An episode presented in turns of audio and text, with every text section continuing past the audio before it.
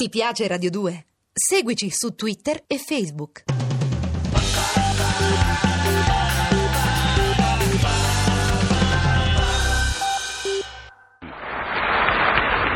Signori, sono qui per puntualizzare. Guerra alle frasi fatte. Dice, ah, ma allora lei non pensa altro.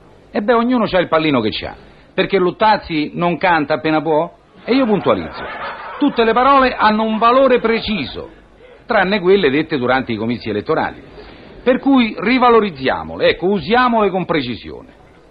Dice, caro Antonio, grazie Antonio, che bel regalo, ma non ti dovevi disturbare. Il che significa, caro Antonio, ti scoccia andare in giro per i negozi, ti scoccia spendere i soldi, ma hai fatto un regalo che fa schifo, ma chi te l'ha fatto fa? Ti potevi evitare il disturbo. È scortese come risposta. Bisogna sempre essere cortesi nel linguaggio. Eh, che cos'è la cortesia? È un dono di natura, grazie al quale possiamo negare qualunque cosa ad un amico ed essere ringraziati a lungo. Anche insistere in una richiesta non è cortese. Esempio, adesso io vado da Giuseppe e mi faccio prestare la macchina. E se mi dice che serve a lui per non darmela, eh, gli rispondo che gliela riporto subito. E se invece mi dice che la deve mandare dal meccanico, io gli rispondo che ce la posso portare io. Così strada facendo faccio pure le commissioni che devo fare. E se mi dice che non me la può dare perché scarica la batteria, gli rispondo dammela lo stesso che mi faccio spingere. Oh, caro Giuseppe, eh, per favore mi presti per una mezz'ora la macchina? No.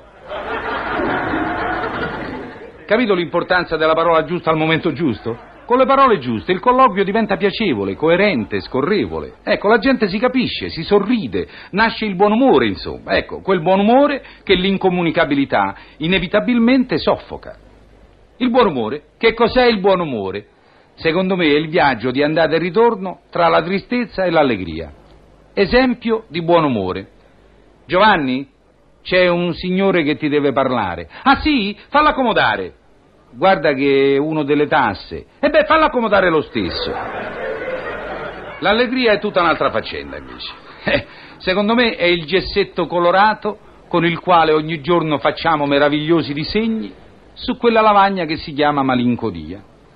E adesso cediamo la parola a Trilussa per concludere l'argomento allegria. Erbuffone. Anticamente, quando i regnanti ci avevano il buffone incaricato di farli ride, come adesso ci hanno i ministri di Stato che li fanno staseri, che li fanno, pure il leone, re della foresta, si è messo in testa di voler buffone.